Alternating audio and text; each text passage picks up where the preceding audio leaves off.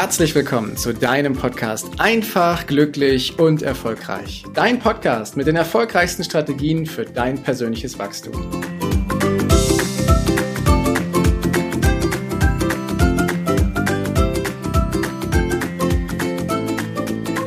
Herzlich willkommen zu deinem Podcast Einfach, glücklich und erfolgreich. Dein Podcast mit den erfolgreichsten Strategien für dein persönliches Wachstum. Und heute freue ich mich ganz, ganz, ganz besonders, weil ich habe einen ganz großartigen Interviewpartner hier an meiner Seite. Doch bevor ich in die offizielle Anmoderation gehe, habe ich wie immer den Wunsch, wenn dir das Ganze gefällt, dann freue ich mich über eine ehrliche Rezension bei iTunes und natürlich über ein Abo. Und jetzt kommen wir mal zu demjenigen, der auf der anderen Seite ist, nämlich der Tobias Konrad. Tobias Konrad ist nämlich Live- und Business-Mentor und durch seine Erfahrung aus mehreren Startups und seine Coaching-Methode bringt er Unternehmer und Experten in die Sichtbarkeit bringt er sie dazu, dass sie erfolgreichere Businessmodelle haben und dass sie eine stärkere Persönlichkeit entwickeln. Tobi hat internationale Innovationspreise gewonnen und wurde auf der Gedankentankenbühne zum Speaker des Abends gekürt. Es ist Tobis Mission, Menschen in ihrer Selbstverwirklichung zu begleiten, um ihren Purpose, also ihren Sinn, dass sie diesen eben leben können. Und als Experte für Potenziale die in Menschen stecken, zieht er seinen Antrieb aus den Ergebnissen und Resultaten, die seine Klienten erzielen. Und jetzt genug der Vorworte. Ich freue mich riesig auf Tobias Konrad. Herzlich willkommen in diesem Podcast, mein Lieber. Heiko, du Energiebombe. Also vielen Dank für diese, ja, für diese Einladung. Schön, dass ich dabei sein darf. Und wir haben ja vorher schon ein paar Minuten gesprochen. Ähm, ich bin dermaßen energiegeladen. Ich weiß noch gar nicht, wie ich in Ruhe sitzen bleiben soll, mit dir diesen Podcast hier machen, wenn du so viel Energie raushaust. Vielen Dank. Danke, das beruht auf Gegenseitigkeit und ich glaube, wir werden genau das richtige Maß finden. Danke für die Blumen, mein Lieber. Damit die Leute dich ein bisschen mehr kennenlernen können, Tobi, wäre meine Idee, dass wir mal an den Anfang gehen, wo der Tobi noch etwas kleiner war. Und äh, erzähl uns doch mal, wie du so aufgewachsen bist. War das eher so ein bisschen behüteter oder war das eher ein bisschen abenteuerlicher? Hol uns mal ein bisschen rein in diese Welt, die du da erlebt hast.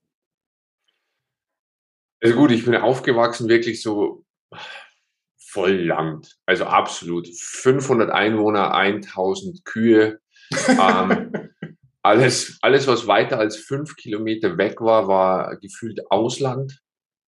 Ähm, so im, im, tiefen Bayern, sehr patriarchisch. Ähm, ja, also wir sind wir. Ja, das war so, das war so das Mindset. Und München ist so eine Stunde weg. Und München war für mich damals gefühlt wie, wie heute der Mars. Ja, also das war, okay. das war echt ganz, ganz krass. Ähm, und, und dort war ich und irgendwie hat sich das, also ganz ehrlich, da wo ich wohne, ist Wahnsinn. Da macht man Urlaub, das ist wunderschön. In meiner Kindheit und Jugend war das furchtbar. Ich, ich, ich dachte, ich bin auf dem falschen Planeten. Ich hatte immer das Gefühl, Halleluja, irgendwas, irgendwas stimmt nicht in diesem Film. ähm, ja, und dann habe ich mich irgendwann auf die auf die Reise gemacht, um zu entdecken, was da noch ist, weil man gedacht habe, das, das kann doch gar nicht, das, dieses Leben kann sich nicht so ätzend anfühlen. Ja, okay. also das Lustige ist, ich hatte alles, was man braucht, gefühlt. Und doch war nichts von dem da, was in Wirklichkeit für mich wichtig war. Hat dich nicht so richtig im Inneren erfüllt, das, was du da erlebt hast? Nee. Also, in meiner Jugend gab es schon erfüllende Zeiten. Ähm, Donnerstagabend, Freitagabend, Samstagabend, Sonntag war dann Hangover, da war es dann schon nicht mehr so grandios. Mhm. Ähm, aber so, also so der Rest, ich, ich weiß nicht. Also wenn ich da zurückdenke, boah, ich hatte schon Zeiten, wo ich mir gedacht habe, Halleluja, Junge. Also jetzt im Nachhinein, ja. Wenn das man in diesem Film drin ist, ähm, das kennst du ja vielleicht von deinen Coachings auch, ähm, dass ganz viele Menschen oft in so einem eigenen Film drin sind und gar nicht merken, wo sie gerade stehen. Mhm. Sondern wenn ich heute so zurückdenke, dann denke ich mir schon, hoppala, Junge, wo bist du da gewesen? Ja, das okay. spannend. Das war also, wenn ich es mal so, ich, so wie ich es jetzt gerade wahrnehme, war es schon etwas wild, abenteuerlich und durchaus kräfteraubend, was du da erlebt hast, oder? Ja, das auf alle Fälle. Also ich habe schon ähm, wie soll ich sagen, ich habe schon immer das Leben getestet. Also es war schon in der Schulzeit so, dass ich nicht wirklich in dieses System so reingepasst habe. Ähm, meine Schulkameraden, die waren echt also, coole Leute, ähm, aber irgendwie war es nicht, nicht, nie meins. Und ich habe da, ich habe mich immer, bin mir immer vorgekommen wie so ein, wie so ein Alien. Wie so ein Alien, der halt irgendetwas machen muss, ähm, dass er nicht mag, dass er nicht kann. Und da sein jeden Tag so einzeln versucht zu überleben. Okay. Okay. Ja. Und wann kam so dieser Punkt, wo du gesagt hast, so, ich will jetzt nicht nur mein Dorf kennenlernen, was ich ja sowieso jede Ecke, jede Wiese, jede Kuh, jeden Menschen kenne. Und auch nie nur München, was eine Stunde weg ist, sondern du bist ja dann mal ein ganzes Stück weiter raus und hast diese Welt entdeckt. Wo, woher kam dieser, dieser Punkt, dass du gesagt hast, hey, jetzt will ich mal raus? Und vorher, woher kam dieser Mut, das zu machen? Was glaubst du? Mhm. Also es war so, so halb freiwillig, das zu tun. ich hatte eine Zeit damals, ich war gerade aufstrebender Personal Trainer. Also ich wollte eine große Karriere machen als Personal Trainer. Ich war 22 Jahre alt. Das war so mein Ding damals. Mhm. Und gerade als ich dort Personal Trainer werde und bei uns hier in der Gegend ist so der Tegernsee, das ist ein Bereich, da wohnen ziemlich viele Leute, Uli Hoeneß und Co., die viel Asche haben. Und da war so meine Vision, hey, okay, ich werde dort Personal Trainer. Das wird ja. mega. Ich laufe mit meiner Ledertasche da rein und so weiter. Naja.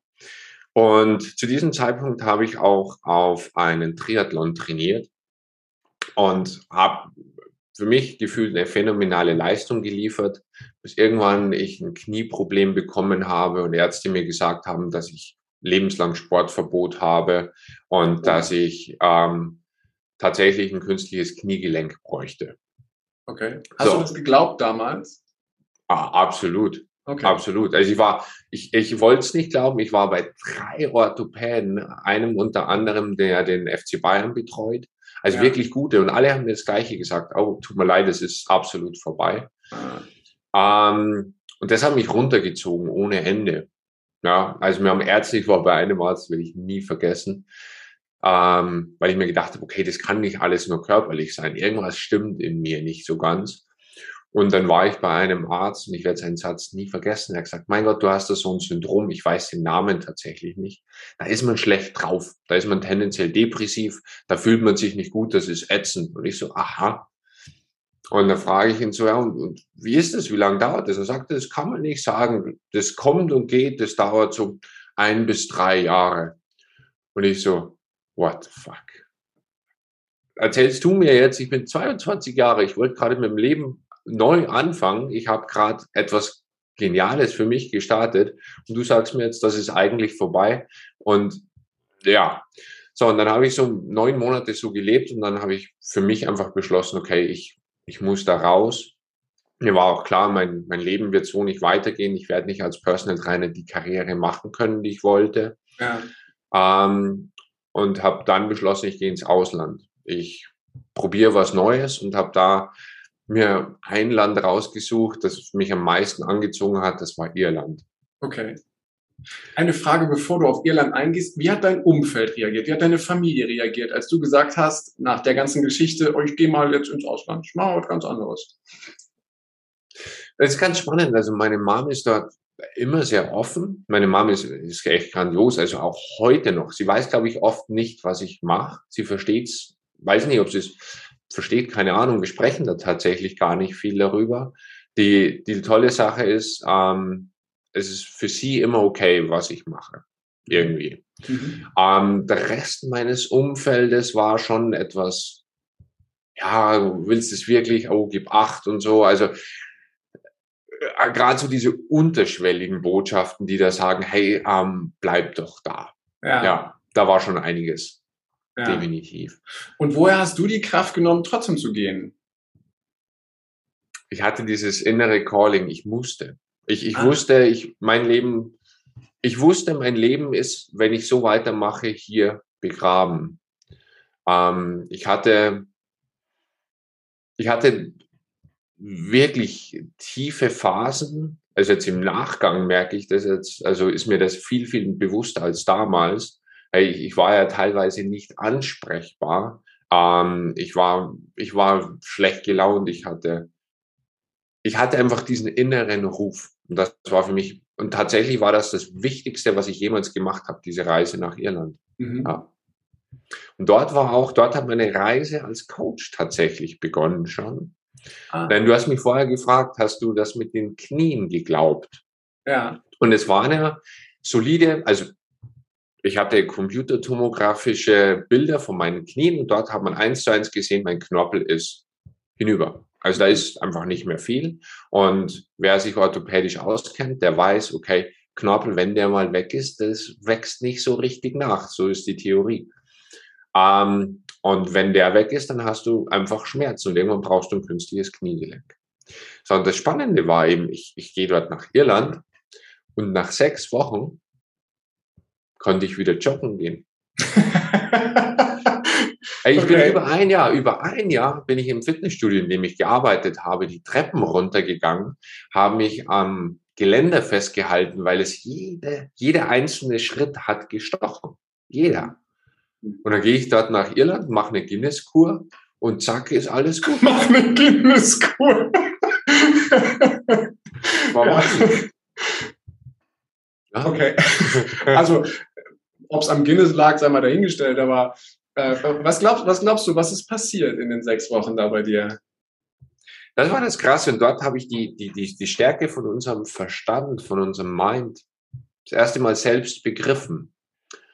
Weil ich habe, weißt du, ich habe vorher schon über Psychologie gelesen und so weiter und die Theorien ist ganz nett, aber tatsächlich wirkt das Ganze erst, wenn man es wirklich selbst erlebt.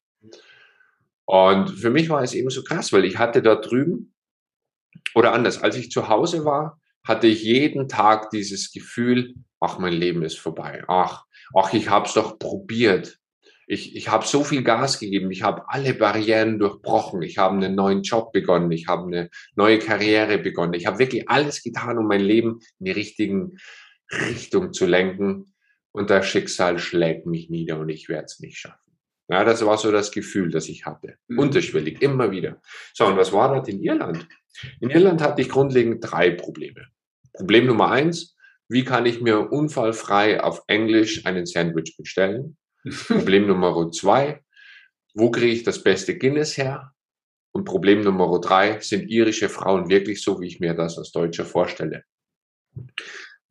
Das, fundamentale das, Herausforderung, wie ich finde. Fundamentale Herausforderung. Ja. Und also so, so lächerlich, wie es klingt, das, das war's. Ich hatte kein, ich hatte keinen Bedarf mehr, mich mit den miserablen Gedanken in meinem Kopf zu beschäftigen. Mhm. Ich hatte andere Themen. Und alleine das hat gereicht, um in meinem Körper etwas komplett zu verändern. Komplett. Etwas, was Ärzte und wirklich gute Ärzte, ja, die, die Diagnosen, die mir Ärzte gegeben haben, die waren richtig. Das, das, also medizinisch hat das alles gestimmt, absolut. Nur unser Verstand kann um einiges mehr als das, was die Medizin meines Erachtens, was die Medizin halt einfach so klar darlegt. Und das ist eben das Spannende, was wir machen können. Mm, nur nochmal, dass es, dass es auch klar ist dann für mich, du bist nicht dahin und hast gesagt, ich will jetzt gesund werden und suche einen anderen Weg, sondern du bist dahin und ich finde Irland faszinierend und ich löse meine drei Probleme, die ich da habe. Und der Rest ist mir gerade aber mal sowas von egal. Das interessiert mich alles nicht. Und die, diese, diese, diese Richtung, diese, diese Richtungsänderung von deinem Blickwinkel, von dem, was, was dein Leben bestimmt hat, hat dazu geführt, dass bei dir dein Verstand, dein Mind ähm, auf eine andere Art und Weise gewirkt hat, richtig? Absolut, absolut. Ich durfte dort, also ich hatte dieses Gefühl, dass ich mich neu erfinde. Und dort sind wir in der Persönlichkeitsentwicklung. Weißt du, zu Hause hier auf dem Land, 500 Einwohner, 1000 Kühe. Alle Kühe kannten mich. Mhm. Ja, also ähm, wir hatten auch in der Historie so ein, also mein Opa äh, der hatte ein Schuhgeschäft und meine Eltern hatten, als ich ein Baby war, eine, ein Wirtshaus. Also ja. das, das, das bedeutete grundlegend, wir waren bekannt in dem Dorf. Und, und alles, was ich eben dort hatte und die Geschichte meiner Eltern und alles, was dort war, war einfach geschrieben. Und ich dachte, meine Geschichte ist auch geschrieben. Meine Geschichte ist fix. So, was war dort in Irland? Also wir haben, ich hatte Freunde, der eine war, den ich meistens rumgehangen habe, ähm, der eine war zu Beginn äh, Koreaner, dann eine Italienerin, ah, da waren noch ein paar Spanier waren mit dabei, also ganz unterschiedliche Typen. So, und die haben so ganz anders funktioniert. Und als mich die gefragt haben, wer bin ich, was mache ich, was tue ich, ist mir irgendwann aufgefallen, dass ich ganz andere Antworten plötzlich liefere, intuitiv, als ich es zu Hause gemacht hätte. Mhm. Ja. Und, und das hat tatsächlich meine, meine Innenwahrnehmung komplett verändert und mir wurde irgendwann klar, ich kann mein Leben wirklich selbst designen, so wie es ich will. Mhm. Also diese Muster und Strukturen, die da in meinem Kopf fest drin sind, der Glaube, das ist Tobias Konrad, ist eine Lüge. Ist einfach eine Lüge. Das ist eine Lüge, die ich mir selbst erzähle. Mhm. Okay. Und du hast das Ergebnis ja vorher dann in deinem Umfeld gesehen und in deinem, deinem Körper oder in deinem Knie ganz im Speziellen. Ne? Ähm, glaubst du, dass es, oder übertragen wir es mal in die, in die Situation, die wir ja heute auch überall haben. Ne? Hier in diesem Podcast hören ja auch viele Menschen zu, die in einer Art Hamsterrad dann eben auch sind ne? und sich die Frage stellen, Mensch, wie kann das eigentlich weitergehen? Oder die ähm, Sonntag schon ein ungutes Gefühl haben, wenn sie am Montag denken. Ähm, und da sind ja auch feste Vorstellungen, feste Routinen, feste Glaubenssätze, die sagen, das ist einfach so. ähm, wenn wir mal darauf gucken, mit deiner Erfahrung, vor allem mit deiner Erfahrung, die du da gemacht hast und was du hier gerade geteilt hast, ähm, was, was, sind so, was sind so Hinweise, vielleicht auch Tipps, wie, wie man am besten damit umgehen kann, denn die Situation, die einem nicht gefällt, sie dahin zu lenken, dass es ab morgen ein Stück weit sich verändert? Ich, ich möchte mal ganz gerne ein Beispiel erläutern. Mhm. Äh, ich habe längere Zeit habe ich in, München gelebt und dort habe ich alles mit Fahrrad gefahren. Alles. So.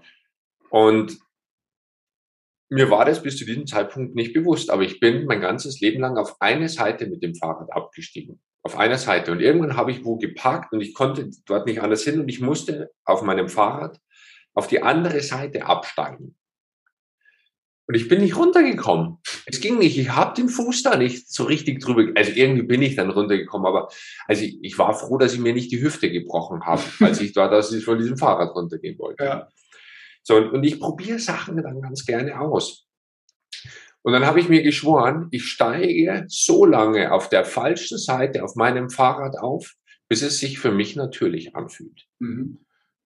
Und jetzt könnt ihr mal überlegen, wie lange hat es gedauert, dass der Tobias falsch aufs Fahrrad aufstieg, bis sich normal angefühlt hat. Und es waren tatsächlich drei Monate.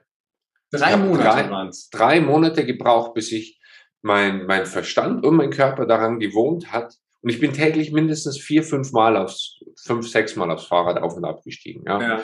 ja. Ähm, und das hat gedauert.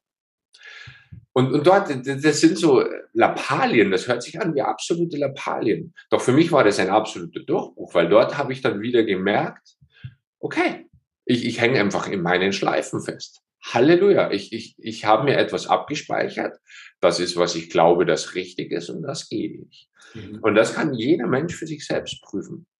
Was, was glaube ich, das denn wirklich ist? Was glaube ich, das richtig ist? Ähm, und dann mal zu prüfen, ist es wirklich so? Also jetzt, um es mal konkreter zu machen. Wenn ich glaube, ich muss arbeiten. Mhm.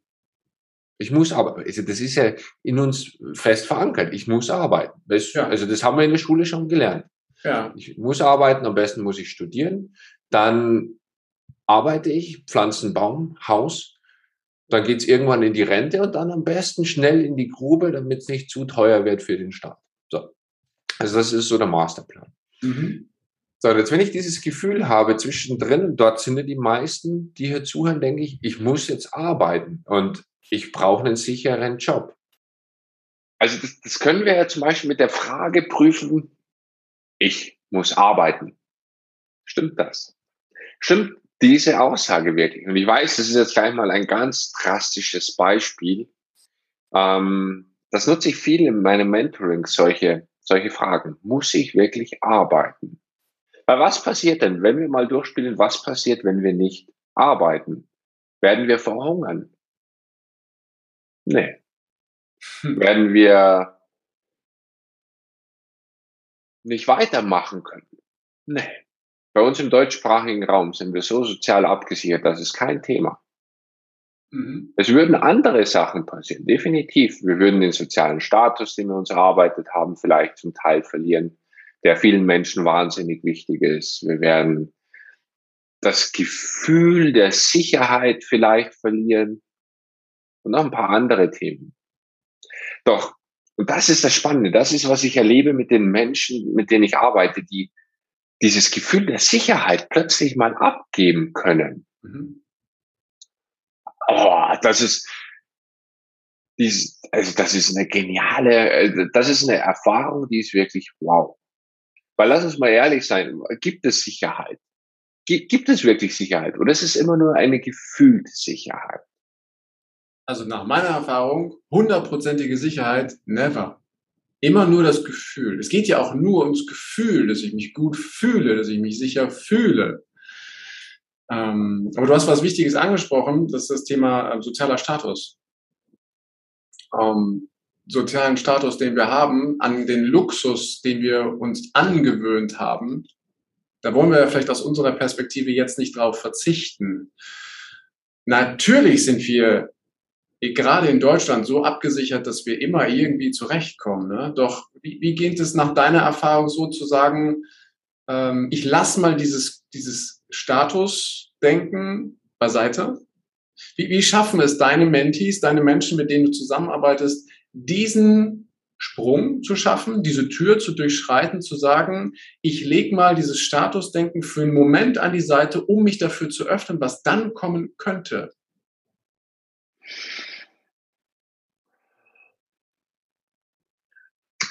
Ich, mir kommt gerade eine, mir ist gerade ein Bild von mir selbst gekommen. Und das war für mich wirklich eine Herausforderung damals.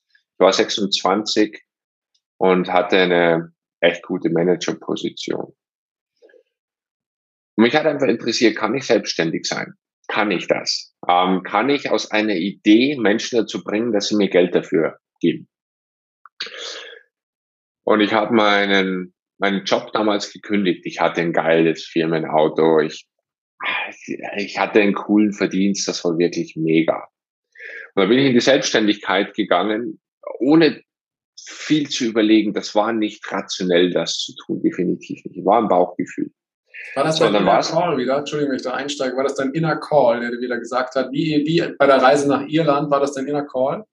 Ja, also ich, ich funktioniere dort auch so. Es gibt bei mir so, so Momente, so helle Momente, wo ich merke, jetzt muss ich etwas tun.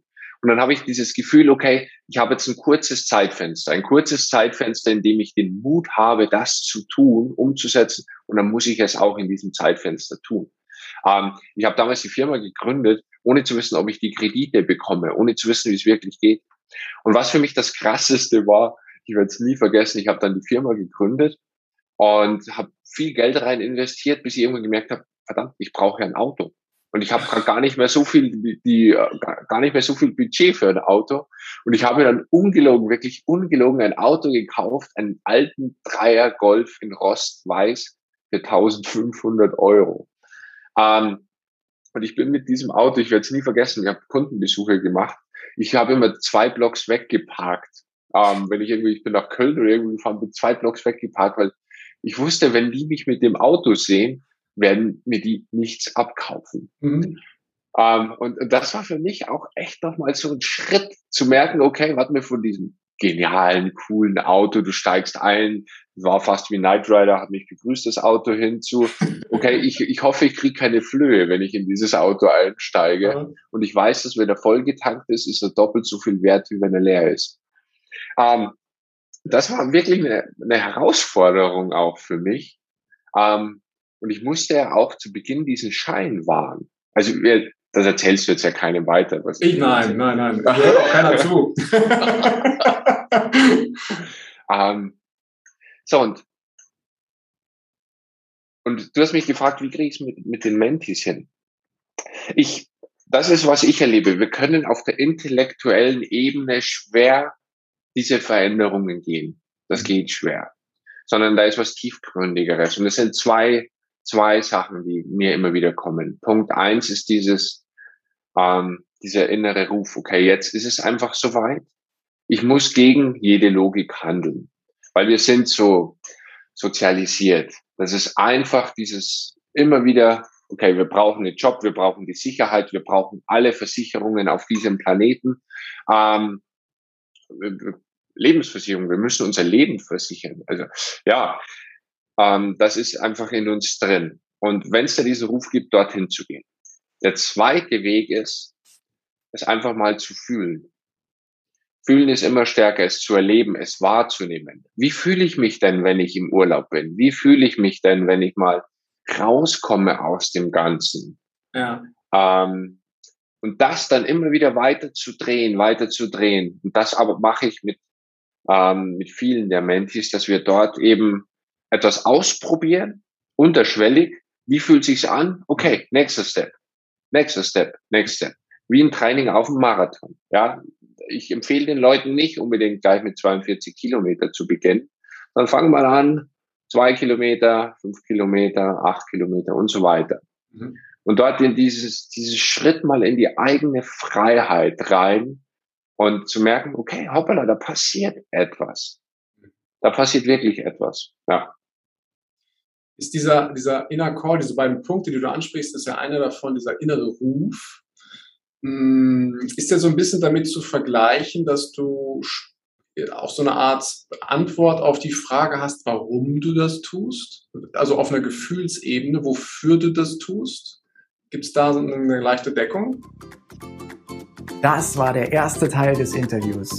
Vielen Dank, dass du dir bis hierhin die Zeit genommen hast. Und gleich geht es weiter. Ich wünsche dir viel Spaß mit dem zweiten Teil.